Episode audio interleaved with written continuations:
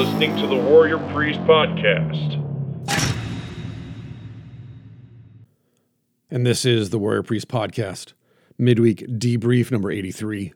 And I am the Warrior Priest, Donavon Riley. Welcome back to the show, everybody. Thank you so much for giving me your time and attention today. Thank you for everyone who supports the podcast, who clicks that support button at Anchor FM, subscribes to the podcast at the website, Warrior Priest podcast.wordpress.com. Today on the show, I am going to shift gears. I still plan on getting to the Iliad. I'm still preparing that. But this past week, I have received one hit after another from people that I know in government, who work in corporations, and for the people that I depend on who scrape the internet every day and share with me the information that they gather from their gleanings.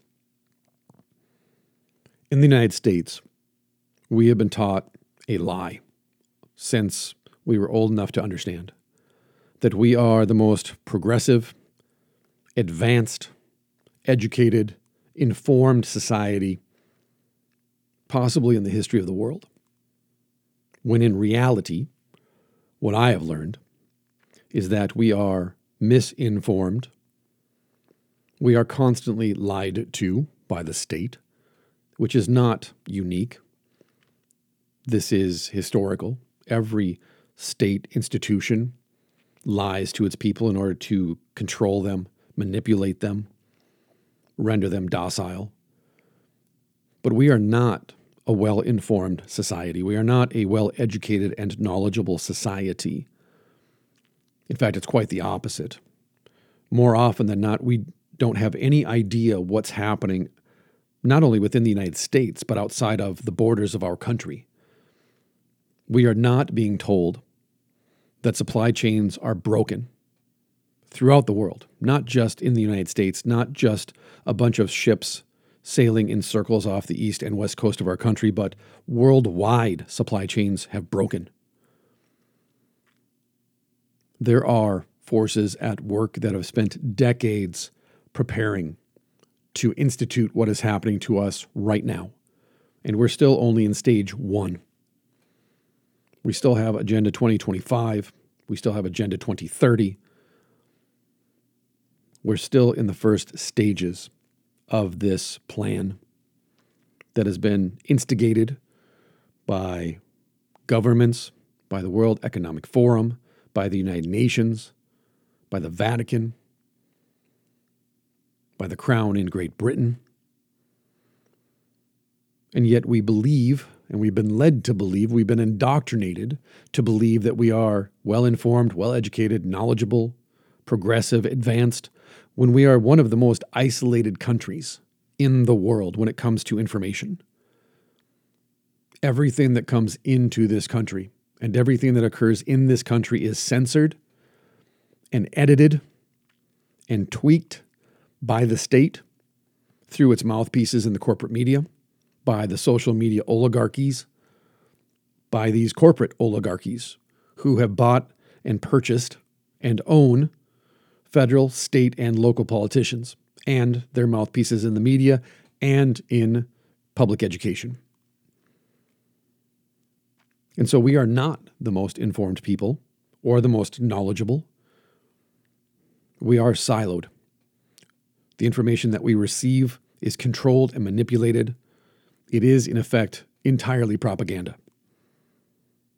And I think uh, the better part of maturation is coming to accept in humility that everything that is presented to us as the truth by these institutions, by these entities, by the people that are a part of these monstrous organizations is a lie.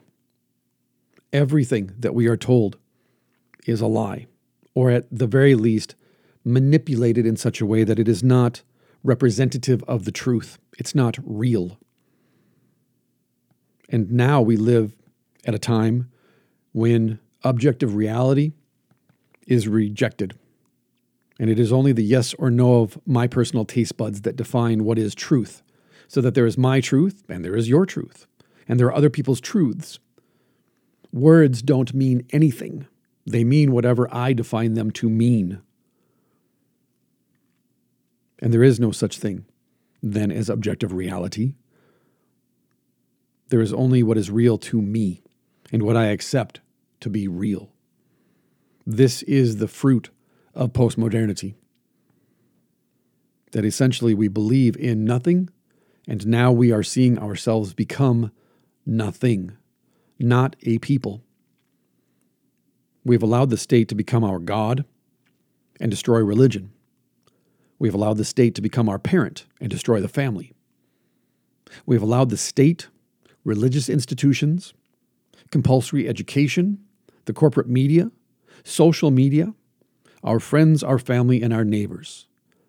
We have allowed them to propagate the lies and the deception. We have allowed ourselves to have blinders put on our eyes. We have allowed ourselves to be indoctrinated in such a way that we no longer believe in objective reality. We reject it. We do not believe in a gracious creator.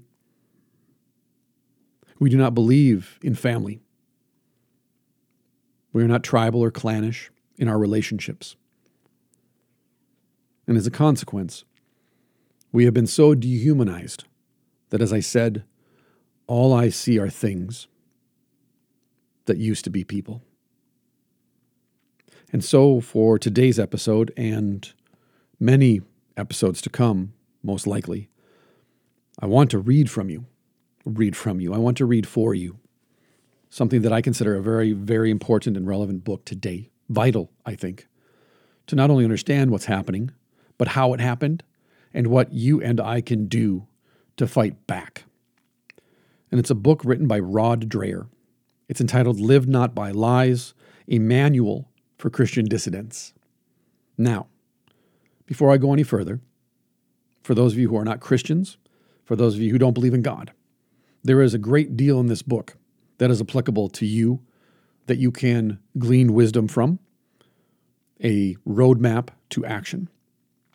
The essays are about Christian priests and Christian people, but they are not narrowly, specifically for Christians only, but rather these are the accounts, the anecdotes, the essays of people who lived during the Soviet regime, specifically Christian priests and devout Christian laypeople, and their struggle and their fight against communism under the Soviet regime. So I ask that for this episode, even if you're not a Christian, even if you don't consider yourself religious or even believe in God, I ask you to give this episode a fair listen. And if at the end of the episode you found nothing helpful, no roadmap forward for you, you can skip over the next episodes to come in the series. But I argue now, at the front end of this, I think this is relevant for everyone, regardless of whether they're Christian or not, religious or not, because we are all in the path of what's happening. And as I said, these monstrous institutions, they demand human sacrifice. They must be fed. They have an insatiable appetite. And we are the sacrifice that is being offered to them. And we cannot allow the Amazons, the Facebooks, the state, or any religious institution to throw us up on the altar and slit our throats in service to their false gods, to this monstrous evil that has spread over the face of the world. So I'm going to read the last page of the book first to give you a sense of place. And then we'll go back and read about soft totalitarianism. Page 214 Live not by lies a Manual for Christian Dissidents by Rod Dreher. Our cause appears lost, but we are still here. Now our mission is to build the underground resistance to the occupation, to keep alive the memory of who we were and who we are, and to stoke the fires of desire for the true God. Where there is memory and desire, there is hope. Let all saboteurs for the kingdom of God heed the stirring conclusion of Alexander Solzhenitsyn's 1974 essay, Live Not by Lies, which gives this book its title. It was his valedictory to the Russian people.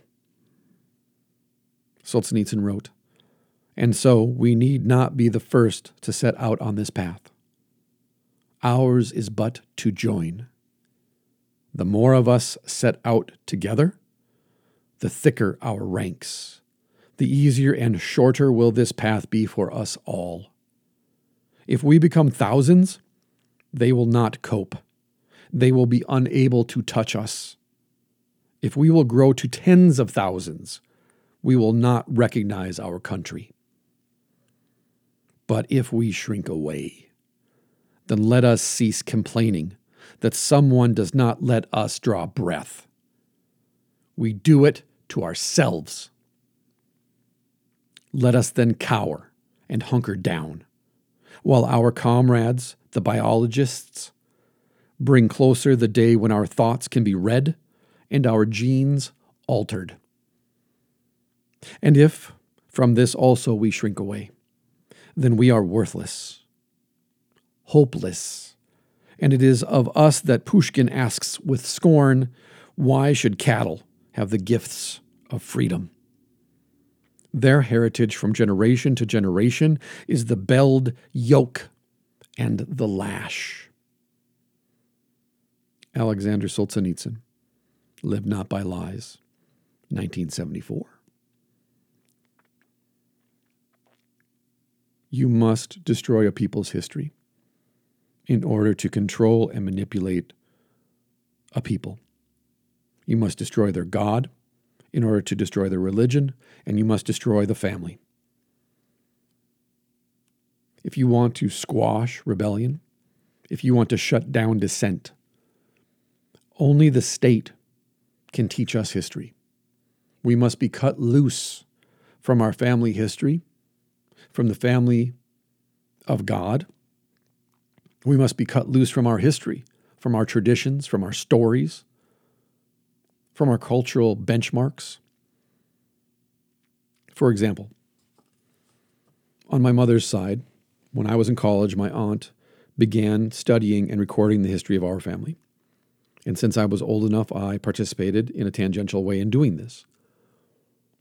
And we were able to trace our family history back to before the Revolutionary War, back to Prussia and the Prussian Wars, when my family on my mother's side originally fled to the United States in order to escape their sons having to be serving in the Prussian Wars. And along the way, in learning about our history and doing the research and recording it, we discovered I had missionaries in my family. My great great grandparents were missionaries to Montana, where they built a mission, a school, and a hospital. And then my great grandmother became a missionary to South Dakota, back in the day. I had a great uncle who built churches.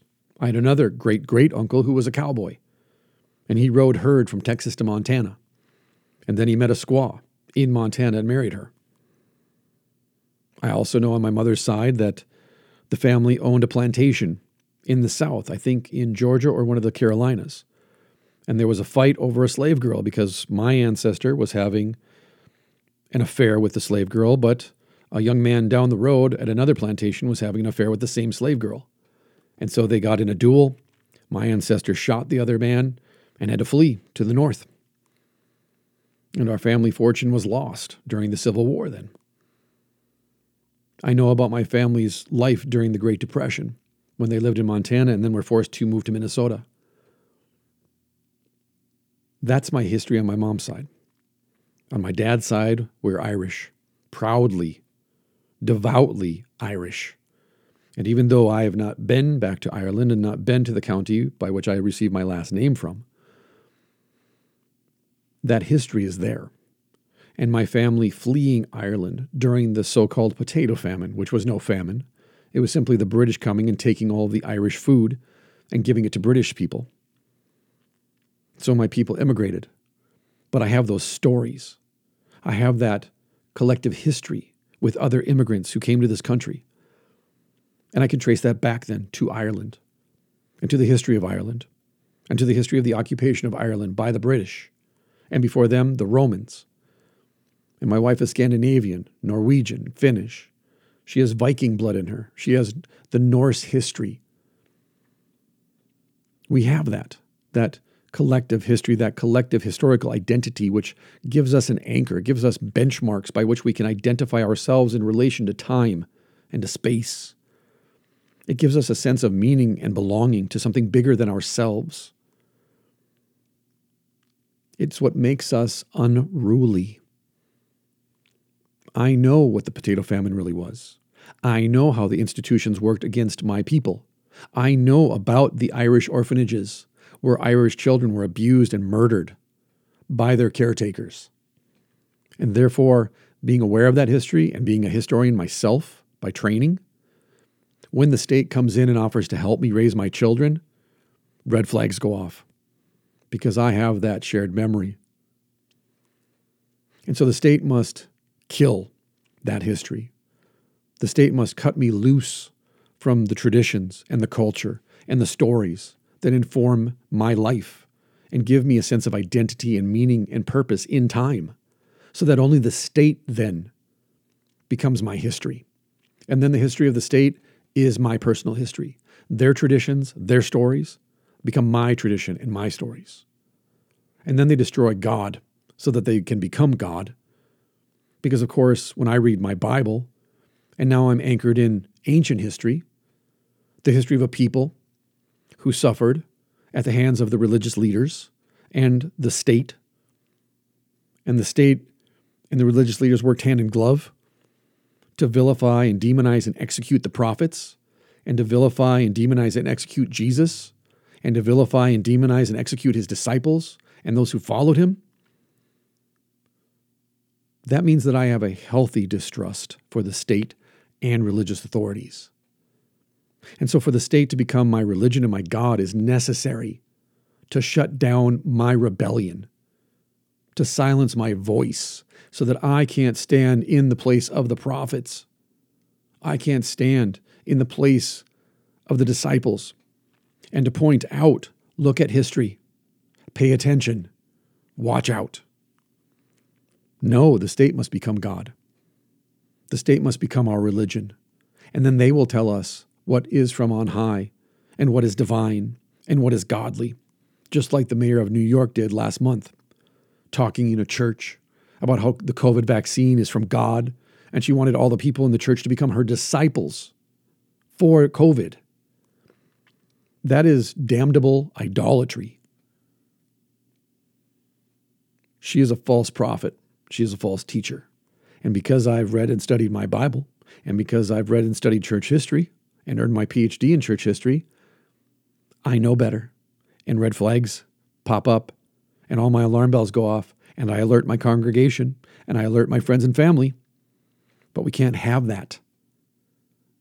We must silence that voice, the voice of the prophet. And of course, we must destroy the family because the family is the foundation of any society. The state must become our parent so that they can establish for us our rituals, our traditions, our collective story and history. We can't be clannish. We can't be tribal. The state must be our God. The state must form and fashion our religion. The state must be our parent. And the state will teach us our history. So today, then, working from that final word from Solzhenitsyn, I'm going to the front of the book, page 9, subsection The Gentleness of Soft Totalitarianism. Because this is why I wanted to read this, and this is why I'm going to do a series on this book.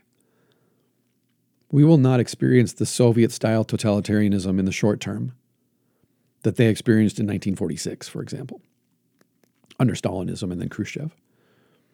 What we will enjoy is a soft totalitarianism that grows and thrives under the oligarchy that we currently enjoy in this country. And if we miss that, we will always be holding our breath, waiting for hard totalitarianism to come in and punch its iron fist, fist down on the desk and announce itself to us arrogantly. That's not coming, not anytime soon. But soft totalitarianism is already here. And COVID was the cover.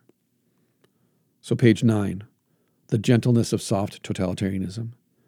It's possible to miss the onslaught of totalitarianism precisely because we have a misunderstanding of how its power works. In 1951, poet and literary critic Czesław Miłosz, exiled to the West from his native Poland, is an anti communist dissident, wrote that Western people misunderstand the nature of communism because they think of it only in terms of might and coercion. That's wrong, he wrote. There is an internal longing for harmony and happiness that lies deeper than ordinary fear or the desire to escape misery or physical destruction. In The Captive Mind, The Captive Mind, Miłosz said that communist ideology filled a void that had opened in the lives of early 20th century intellectuals, most of whom had ceased to believe in religion. Today's left wing totalitarianism once again appeals to an internal hunger, specifically the hunger for a just society, one that vindicates and liberates the historical victims of oppression. It masquerades as kindness, demonizing dissenters and disfavored demographic groups in order to protect the feelings of victims, in order to bring about social justice. The contemporary cult of social justice identifies members of certain social groups as victimizers, as scapegoats, and calls for their suppression as a matter of righteousness. In this way, the so called social justice warriors, aka SJWs, who started out as liberals, animated by an urgent compassion, end by abandoning authentic liberalism and embracing an aggressive and punitive politics that resembles Bolshevism, as the Soviet style of communism was first called. At the turn of the 21st century, the cultural critic Rene Girard prophetically warned the current process of spiritual demagoguery and rhetorical overkill has transformed the concern for victims into a totalitarian command and a permanent inquisition. This is what the survivors of communism are saying to us. Liberalism's admirable care for the weak and the marginalized is fast turning into a monstrous ideology that, if it is not stopped, will transform liberal democracy into a softer, therapeutic form of totalitarianism. Softer, meaning softer language, softer enforcement, softer use of force, but also therapeutic. Remember that neo Marxism is a mashup of Marx and Freud. Marx deals with the external reality and Freud deals with the internal reality, so that you become a victim both internally and externally. For Freud, it was the destruction of the libido, basically, make everybody queer. For Marx, it was the destruction of these institutions of oppression, specifically capitalist institutions. So we end up with this softer therapeutic form of totalitarianism. For example, if you are not vaccinated, you are not allowed to fly. You are not allowed to enter certain venues. You are not allowed to shop in certain stores. People will not socialize with you anymore. You're not allowed to sit with the same people in church anymore. That is a soft, therapeutic form of totalitarianism grounded in passive aggressive peer pressure.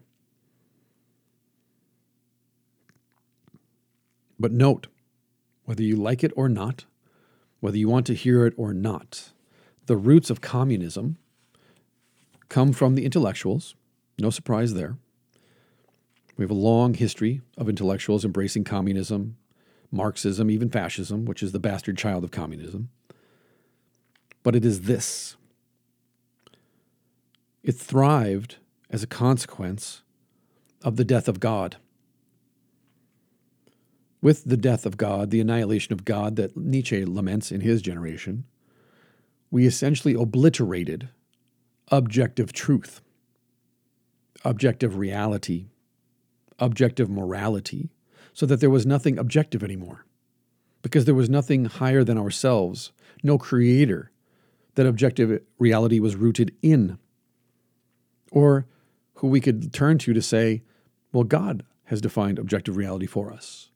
And now we just argue about what that means. But early 20th century intellectuals embraced communism because they ceased to believe not in religion, but in God. And this is an important distinction, in my opinion. Religion is an institution, and it is an institution based on the reading and interpretation of God's Word. But it is not God, and it is not God's Word. It is, religion is to God what a car is to me. It is a vehicle that gets me from point A to point B. Religion is an institution through which we join together in order to gather around God's Word, celebrate certain rituals and rites, which we believe bring us into relation to our God, to celebrate the work of our God, specifically in the name of Jesus, and what we are told in the Gospels about Jesus and in the Bible about Jesus. And it's a cult. It is a shared cult, a culture of believers gathered together to worship their God. But it is a vehicle. There will be no religion in heaven. There will be no churches or pastors or priests in heaven because, according to Scripture, Jesus is our great high priest. And therefore, we won't need pastors in heaven because we got Jesus. We won't need churches in heaven because we'll be with Jesus. So, by them rejecting religion, good, bad, or otherwise, for justifiable reasons or not, they rejected God. And once they rejected God, as Nietzsche laments, they rejected objective reality. And once you reject objective reality, that's a huge gap for morality, like I said, for society in general, for defining family, society, neighbor, government, the parameters of the family, the parameters of the culture, the parameters of government, all the checks and balances that had been there for thousands and thousands of years were all of a sudden gone. And with that, society began to inevitably disintegrate and implode, which Nietzsche predicted. Go back to my episode, I'll have to go back and find it myself to remember what the number is what would Nietzsche think about society today in the 21st century? I had a whole episode on that. And the answer is he would have said, Told you so. You didn't listen, but I told you. By rejecting objective reality, they essentially tore a hole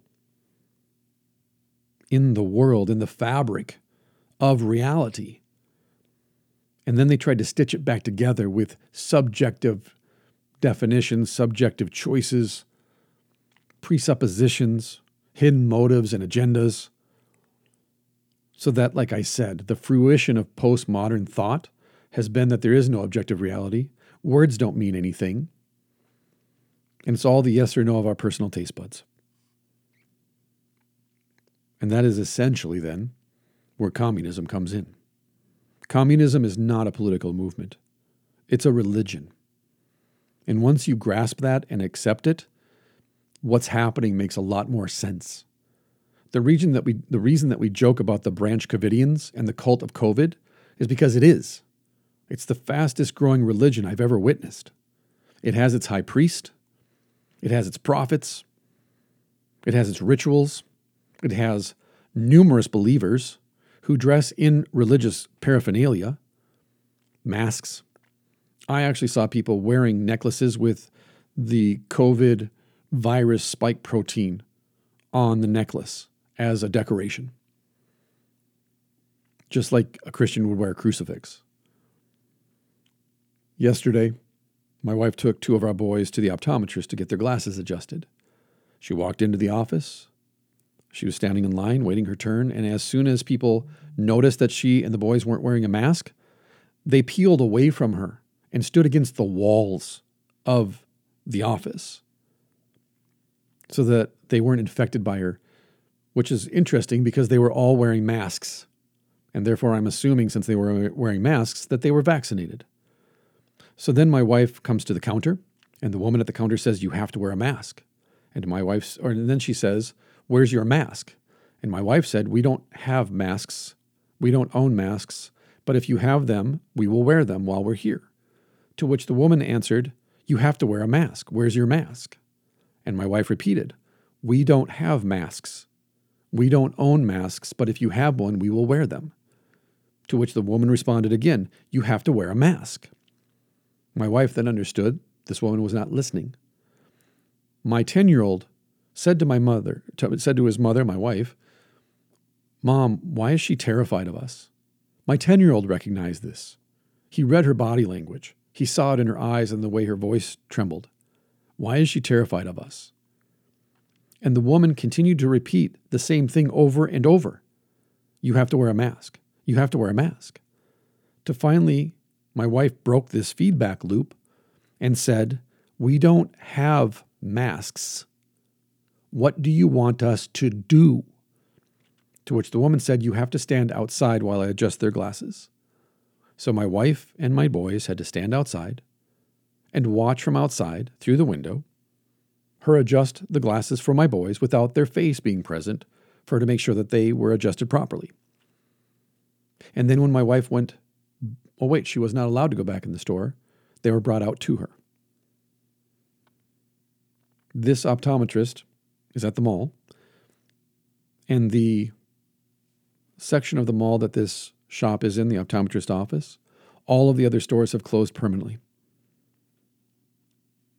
And the mall itself is up for sale because there's not enough stores in the mall anymore to support and justify having it there.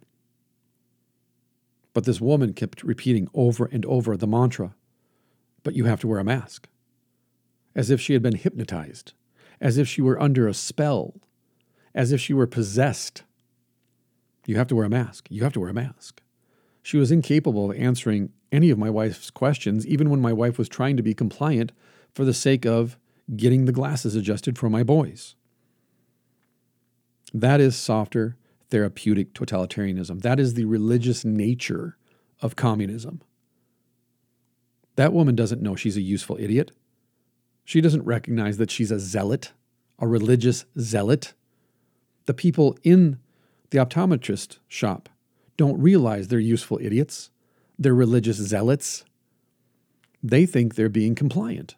They trust that if they just do what they're told by the state, things will go back to normal. And then free people walk into their presence. Thoughtful people, people that are polite and kind and respectful, who treat others that they don't disrespect with respect and kindness, who ask simple questions. If you have masks, we can wear them if you want. And the religious zealots simply repeat the credo you have to wear a mask. Even though the president never signed the executive order mandating vaccines, mandating masks, even though my governor has not signed a mandate that says you must wear the masks in your business, by agreeing to participate in the lie, they make it a reality. That's how communism thrives. That's how the religious cult of communism thrives. And it's why COVID is the perfect vehicle to smuggle in communism. So now the therapeutic as the postmodern mode of existence. Soft totalitarian. Ah, sorry, folks. Stuff gets me worked up. Soft totalitarianism exploits decadent modern man's preference for personal pleasure over principles. Let me repeat that again. Soft totalitarianism exploits decadent modern man's preference for personal pleasure over principles, including political liberties. Slave morality is what Nietzsche would call it. The public will support, or at least not oppose, the coming soft totalitarianism. Not because it fears the imposition of cruel punishments,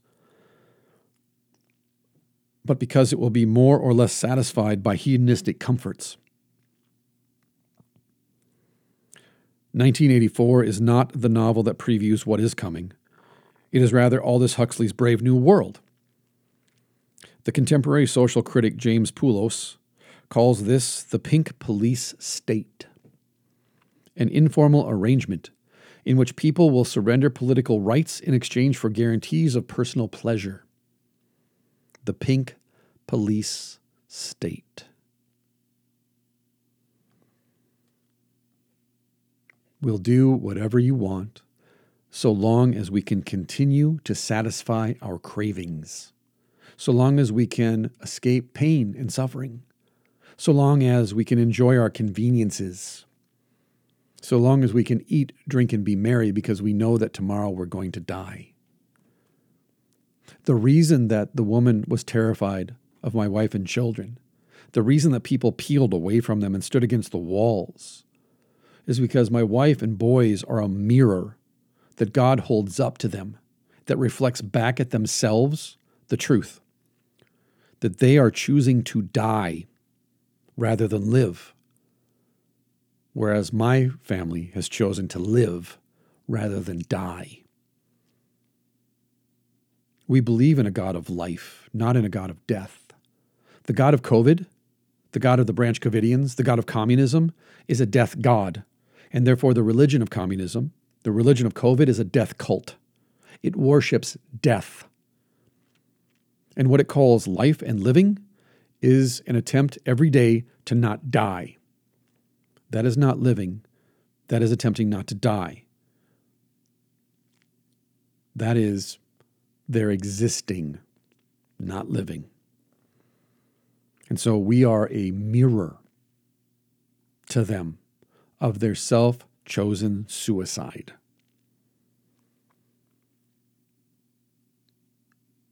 But they choose suicide because it is the path of least resistance. When I was in my early 20s, I committed myself to ending my life several times. I tried to overdose on drugs several times, put myself in situations that I knew would end up killing me. Later, when I got clean and sober, that's when I recognized how easy it is to commit suicide. It is the path of least resistance. It takes almost no effort to down a fistful of pills. It takes almost no effort to pull the trigger. It takes almost no effort to step off the bridge. But it takes a Her- Herculean effort to walk away from the edge, to put the gun down, to throw the pills in the toilet. It is a Her- why can I not pronounce Herculean today? Hercules, Herculean. You see, I try to be serious and then I get in my own way. I trip over my own tongue. what I mean is, it's a massive effort to come back from that. It takes a massive amount of strength to step back and to say, no, not today. I'm not going to give in to death today. I'm not going to allow you to drive me over the edge and to end my own life. And yet, what do we see in mass today, not just in the United States, but everywhere? People choosing death over life. People choosing to join a religion and to worship a God that preaches death, that promotes death, that vilifies those who choose to live and promote life. Those who worship the God of life, who celebrate life, who are satisfied with their life, who receive almost everything as a gift, they are the enemy. They are the demon. They must be expunged because they are the heretics. But soft totalitarianism, as we will see in a later chapter, makes use of advanced surveillance technology, not yet imposed by the state, but rather welcomed by consumers as aids to lifestyle convenience. And in the post pandemic environment, likely needed for public health. It's hard to get worked up over Big Brother when you have already grown accustomed to big data, closely monitoring your private life via apps, credit cards, and smart devices, which make life so much easier and more pleasurable. In Orwell's fictional dystopia, The state installed telescreens in private homes to keep track of individuals' lives. You know, like they're doing in Australia right now. Today, we install smart speakers into our homes to increase our sense of well being, the same speakers that listen to us. How did maximizing a feeling of well being become the ultimate goal of modern people and societies? The American sociologist and cultural critic Philip Rieff was not a religious believer, but few prophets have written more piercingly about the nature of the cultural revolution that overtook the West, especially in the 20th century, that defines the core of soft totalitarianism. In his landmark 1966 book, The Triumph of the Therapeutic, Rieff said the death of God in the West had given birth to a new civilization devoted to liberating the individual, to seek his own pleasures, and to managing emergent anxieties. Religious man, who lived according to belief in transcendent principles that ordered human life around communal purposes, had given way to psychological man, who believed that there was no transcendent order and that life's purpose was to find one's own way experimentally. Man no longer understood himself to be a pilgrim on a meaningful journey with others, but as a tourist who traveled through life according to his own self designed itinerary, with personal happiness his ultimate goal. This was a revolution, even more radical than the 1917 Bolshevik event, said Rieff. For the first time, humankind was seeking to create a civilization based on the negation, the negation of any binding transcendent order. The Bolsheviks may have been godless, but even they believed that there was a metaphysical order, one that demanded that individuals subordinate their personal desires to a higher cause. Almost a quarter century before the fall of the Berlin Wall, Rieff predicted that communism would not be able to withstand the cultural revolution coming from the West, one that purported to set the individual free, free to pursue hedonism and individualism if there is no sacred order, then the original promise of the serpent in the Garden of Eden, ye shall be as gods, is the foundational principle of the new culture. And there it is. He hit it on the head. Soft therapeutic totalitarianism purports to make us all little gods, to know the difference between good and evil and we do. If it wasn't for that, we wouldn't have grievance culture. We wouldn't have victim culture. Communism would have never become a cult. COVID would have never become a cult. You will become as gods. But here's the plot twist You shall be like God, knowing good and evil, but unlike God, you have no power to control it. And that is why victim culture and grievance culture thrives. Because even though we can cry out, this is good, this is evil, she's good, he's evil, we have no power to effect change one way or the other for ultimate good or ultimate evil. And so we are like gods, but we are not God. And the more we try and be God in God's place, the more we try to stand in the place of God and act as if we are divinity itself, the more doomed we are. That's why the people were terrified of my wife and my sons, because we are a reminder to them that there is a God, a real, living, true God, a good God, a God of life who creates life And the God that you worship is no God. And the priests and prophets that you listen to, they do not preach the true God's word. They serve the demonic. They serve the spirit of oppression and subjugation. They are religious, but they are the acolytes of soft totalitarianism. And the worst the worst aspect of being like gods but not being God is that subconsciously, in our heart of hearts, in our gut, we know that. And yet we keep repeating the same behaviors, going through the same motions, making the same plans generation after generation after generation. Well, we'll do socialism right this time.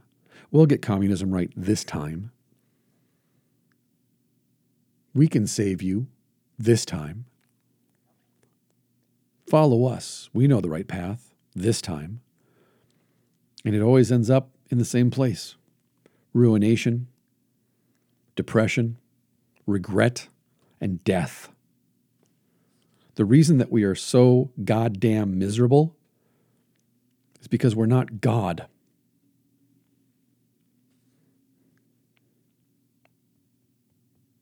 Rieff saw, however, that you could not have culture without cult. That is, without shared belief in and submission to a sacred order. What you get is an anti culture. An anti culture is inherently unstable, said Rieff. But he doubted that people brought up in this social order would ever be willing to return to the old ways. Even church leaders, he wrote, were lying to themselves about the ability of the institutions they led to resist the therapeutic. Rieff foresaw the future of religion as a de evolution, a devolution into watery spirituality, which could accommodate anything. On my other podcast, which is a hardcore theology podcast called Banned Books, myself and my co host, uh, Christopher Gillespie, we talk about this all the time. That what's being preached in so many churches today is spiritual cowardice, masked in religious language, slathered in Jesus talk. But all they're trying to do is make a virtue out of their cowardice, or as he calls it, watery spirituality. It's not concrete, it's not real. It's a devolution, a de evolution of the churches, of faith. It's cowardice sold to you as spirituality, as piety. It is the religious leaders, the institution, the pastors and priests, and the laity participating in their own death, in their own demise. And what they call godly is ungodly. What they call Christian is anti Christ. What they call living is anti life. Because they refuse to resist the therapeutic. Rieff foresaw the future of religion as a devolution into watery spirituality, which could accommodate anything. This is why the Pope announced last month that the Roman Catholic Church and Islam were forming a kind of contract. They agree to worship together, to build places of worship where both Christians and Muslims can come together and worship their God, which is the same God, according to the Pope, together. Well, that is the message of Antichrist. No devout Christian, and no devout Muslim for that matter, would ever claim that. Because Christians know that Islam is a Christian heresy. Islam believes that Christians are deluded in thinking that Jesus is God. So when it comes down to the root of their belief, there's no agreement. And the only way to achieve agreement is to simply wash away anything that is specific or definite about their individual religious beliefs. But why would they do that? Because they're a part of this cult the cult of COVID, the cult of communism, the cult of soft totalitarianism. Rieff lived long enough to see his 1966 prediction come true. In 2005, the sociologists of religion, Christian Smith and Melinda Lundquist Denton, coined the phrase moralistic therapeutic deism to describe the decadent form that Christianity, and all faiths in fact, had taken in contemporary America. If you're at all interested, I actually write about this in my book, Crucifying Religion. You can find it on Amazon in hardcover or Kindle. It's only, I think, eight or nine bucks. I kept it short on purpose so that it's affordable and easy to read. But I spent an entire chapter writing about moralistic therapeutic deism and why I reject it. So if you're at all curious, you're invited to read the book. It consisted of the general belief that God exists and wants nothing more from us than to be nice and to be happy. Moralistic, be nice. Therapeutic, be happy. Deism, believe in a God. Which God? Doesn't matter, just believe in God. In therapeutic culture, which has everywhere triumphed, the great sin is to stand in the way of the freedom of others, to find happiness as they wish. This goes hand in hand with the sexual revolution, which, along with ethnic and gender identity politics, replaced the failed economic class struggle as the utopian focus of the post 1960s radical left. These cultural revolutionaries found an ally in advanced capitalism, which teaches that nothing should exist outside of the market mechanism and its sorting of value according to human desires. See, even capitalism feeds into communism, feeds into soft totalitarianism, because it feeds into the therapeutic, which is the drive to be happy and to fulfill all of your wishes, to live a life of convenience and ease. The Cold War and the fallout from cultural conflicts of the 60s and 70s drove many white conservative Christians to identify with the Republican Party and free market economics as consonant with Christian morality. You can thank the Ronald Reagan campaign for that, because it was his campaign managers who tapped into an entire voting bloc that came to be called the moral majority or the Christian right. Relativism clad in free market dogma, aided the absorption of the therapeutic ethos by the religious right. After all, if true freedom is defined as freedom of choice, as opposed to the classic concept of choosing virtue, then the door is wide open to reforming religion along therapeutic lines, centered around subjective experience. This is why so many conservative Christians did not see, and still cannot explain, the ongoing victories of transgenderism in the culture war the transgender phenomenon, which requires affirming psychology over biological reality, is a logical culmination of a process that started centuries earlier. Moralistic, therapeutic deism. And in a therapeutic culture, the great sin is to stand in the way of the freedom of others to find happiness as they wish. Therefore, you are transphobic if you stand in the way of a person pursuing happiness as they wish it to be. Biology doesn't matter. Reality doesn't matter. All that matters is this is what makes me happy. This is my truth. Truth divorced from objective reality. Truth redefined according to what you think words mean, not according to their classical definition. Christian resistance on a large scale to the anti culture has been fruitless and is likely to be for the foreseeable future. Why? Because the spirit of the therapeutic has conquered the churches as well, even those populated by Christians who identify as conservative. Relatively few contemporary Christians are prepared to suffer for the faith because the therapeutic society that has formed them denies the purpose of suffering in the first place. And the idea of bearing pain for the sake of the truth seems ridiculous. There you go. That's the beginning of this series. The triumph of soft totalitarianism has already occurred. It will continue to build up momentum. It will build up power. This is why we see, for example, the alphabet people's flag flying over the capital in almost every state. That's why we see it flying over U.S. embassies throughout the world. But ask yourself when was the last time that an oppressed minority got their own flag flown over state capitals and over embassies worldwide? When was the last time an oppressed minority got laws passed to defend them from people even making fun of them? When was the last time an oppressed minority had someone from their ranks appointed to become head of the Department of Health for the federal government. Does that sound like an oppressed minority? No, of course not. They might be a minority as far as numbers, but oppressed? No.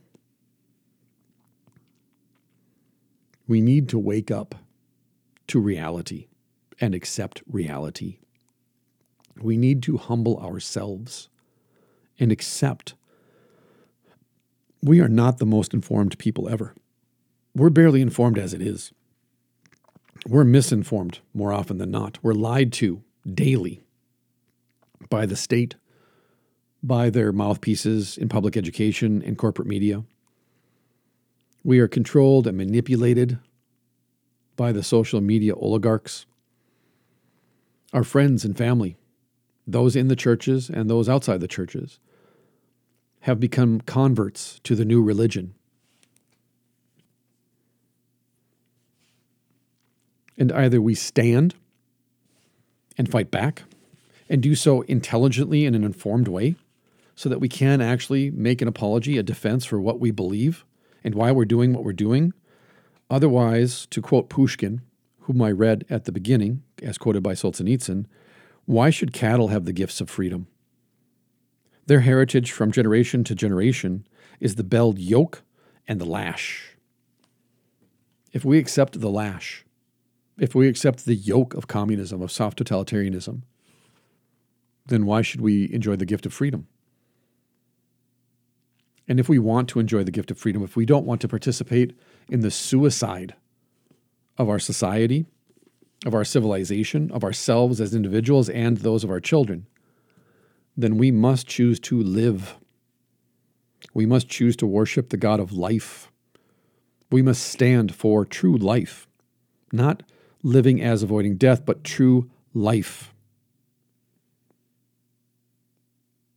We must stand up and become examples for our children of nobility and bravery and courage, of thoughtfulness and critical thinking. We must stop waiting for the state to correct itself. We must stop thinking of COVID as something benign and not a cover, a vehicle for totalitarianism to take over our society. The state and the religious leaders are working hand in glove to enslave us. And like dumb cows, like cattle, like chattel slaves, we accept it we accept the lies. We actually believe that simply talking to another person could potentially kill us. We actually believe that if someone walks into a building without a mask on, they will infect us with their contagion and kill us, even though they're healthy.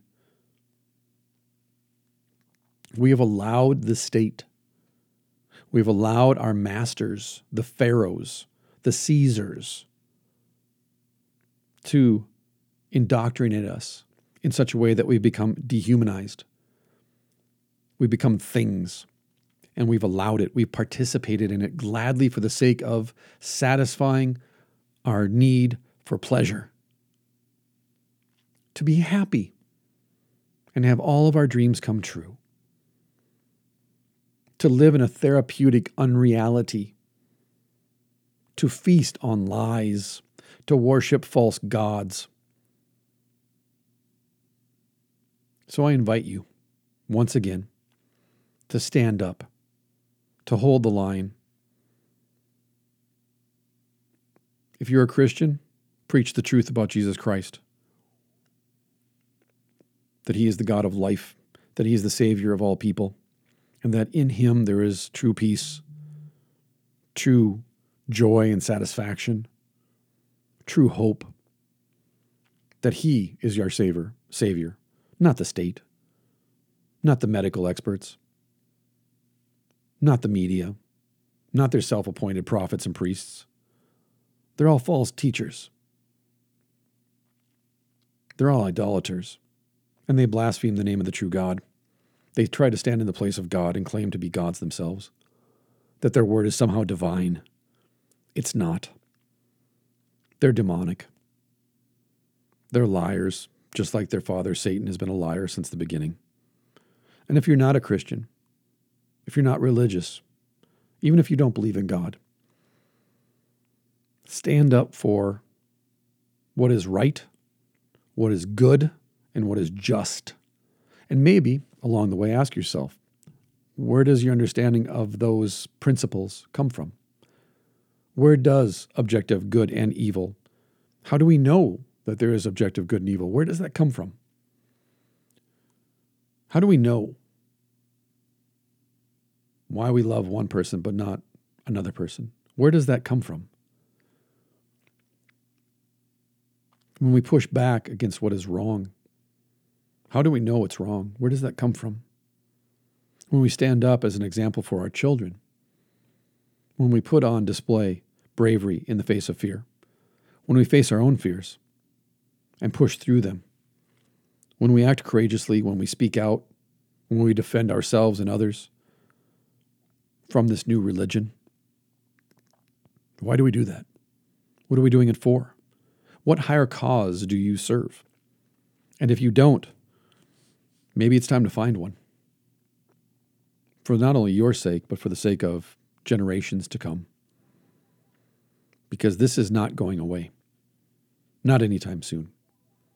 This is our punishment for giving way to the therapeutic, for accepting the therapeutic unquestioningly. We are called now to repent, to turn back, to change our minds, and to choose life, to choose strength, to choose personal accountability, to choose community over globalism, to choose family over the state, to take responsibility for ourselves and our children's lives and not give that away to someone else, some stranger with their own agendas. We are called to live not by lies. And so I invite you to join me as we do this, as I read through this book, go through this series. Go ahead and buy the book for yourself. I'll include a link in the show notes. But the time is over to be speaking with each other just on the podcast, to be speaking with each other via social media or via text or on the phone. Now, we got to step up. We have to be more vocal. We have to hold the line no matter what for the sake of the future and the present. So that's all I got today, Space Monkeys. Warts and all. Like I've said before, I don't expect that you agree with everything I say. And I don't care if you disagree with everything I say, it's just my opinion. All I want to accomplish, if you're still listening to this, is that I get you to think for yourself, question your presuppositions, question your motives and your intent, think for yourself. That's all I want. I just want you to think for yourself and make your own choices, make your own decisions based on your own critical thinking and not letting someone else think for you or make decisions for you. Take responsibility for your own thoughts. Take responsibility for your words. Stop being a victim. Break loose of the cycle of grievance culture. Take agency over your own life. Build a community around yourself if you don't have one. Find others in your community where you're at and form concrete, real communion with others. Build new cultures in the midst of a disintegrating culture. You can do that. You have the strength to do that. You have the intelligence and the will to do that. Don't wait for someone else to do it for you. We've done that for far too long. That's why we're in this situation. That's why we're in this predicament today. Push back against the soft totalitarians. Push back against the cult of COVID and the religion of communism. Stop living only to please yourself and to make yourself happy. Reject the therapeutic and embrace strength and honor and courage and justice and kindness and charity and forgiveness. Embrace community. Embrace life. All right, Space Monkeys. Peace.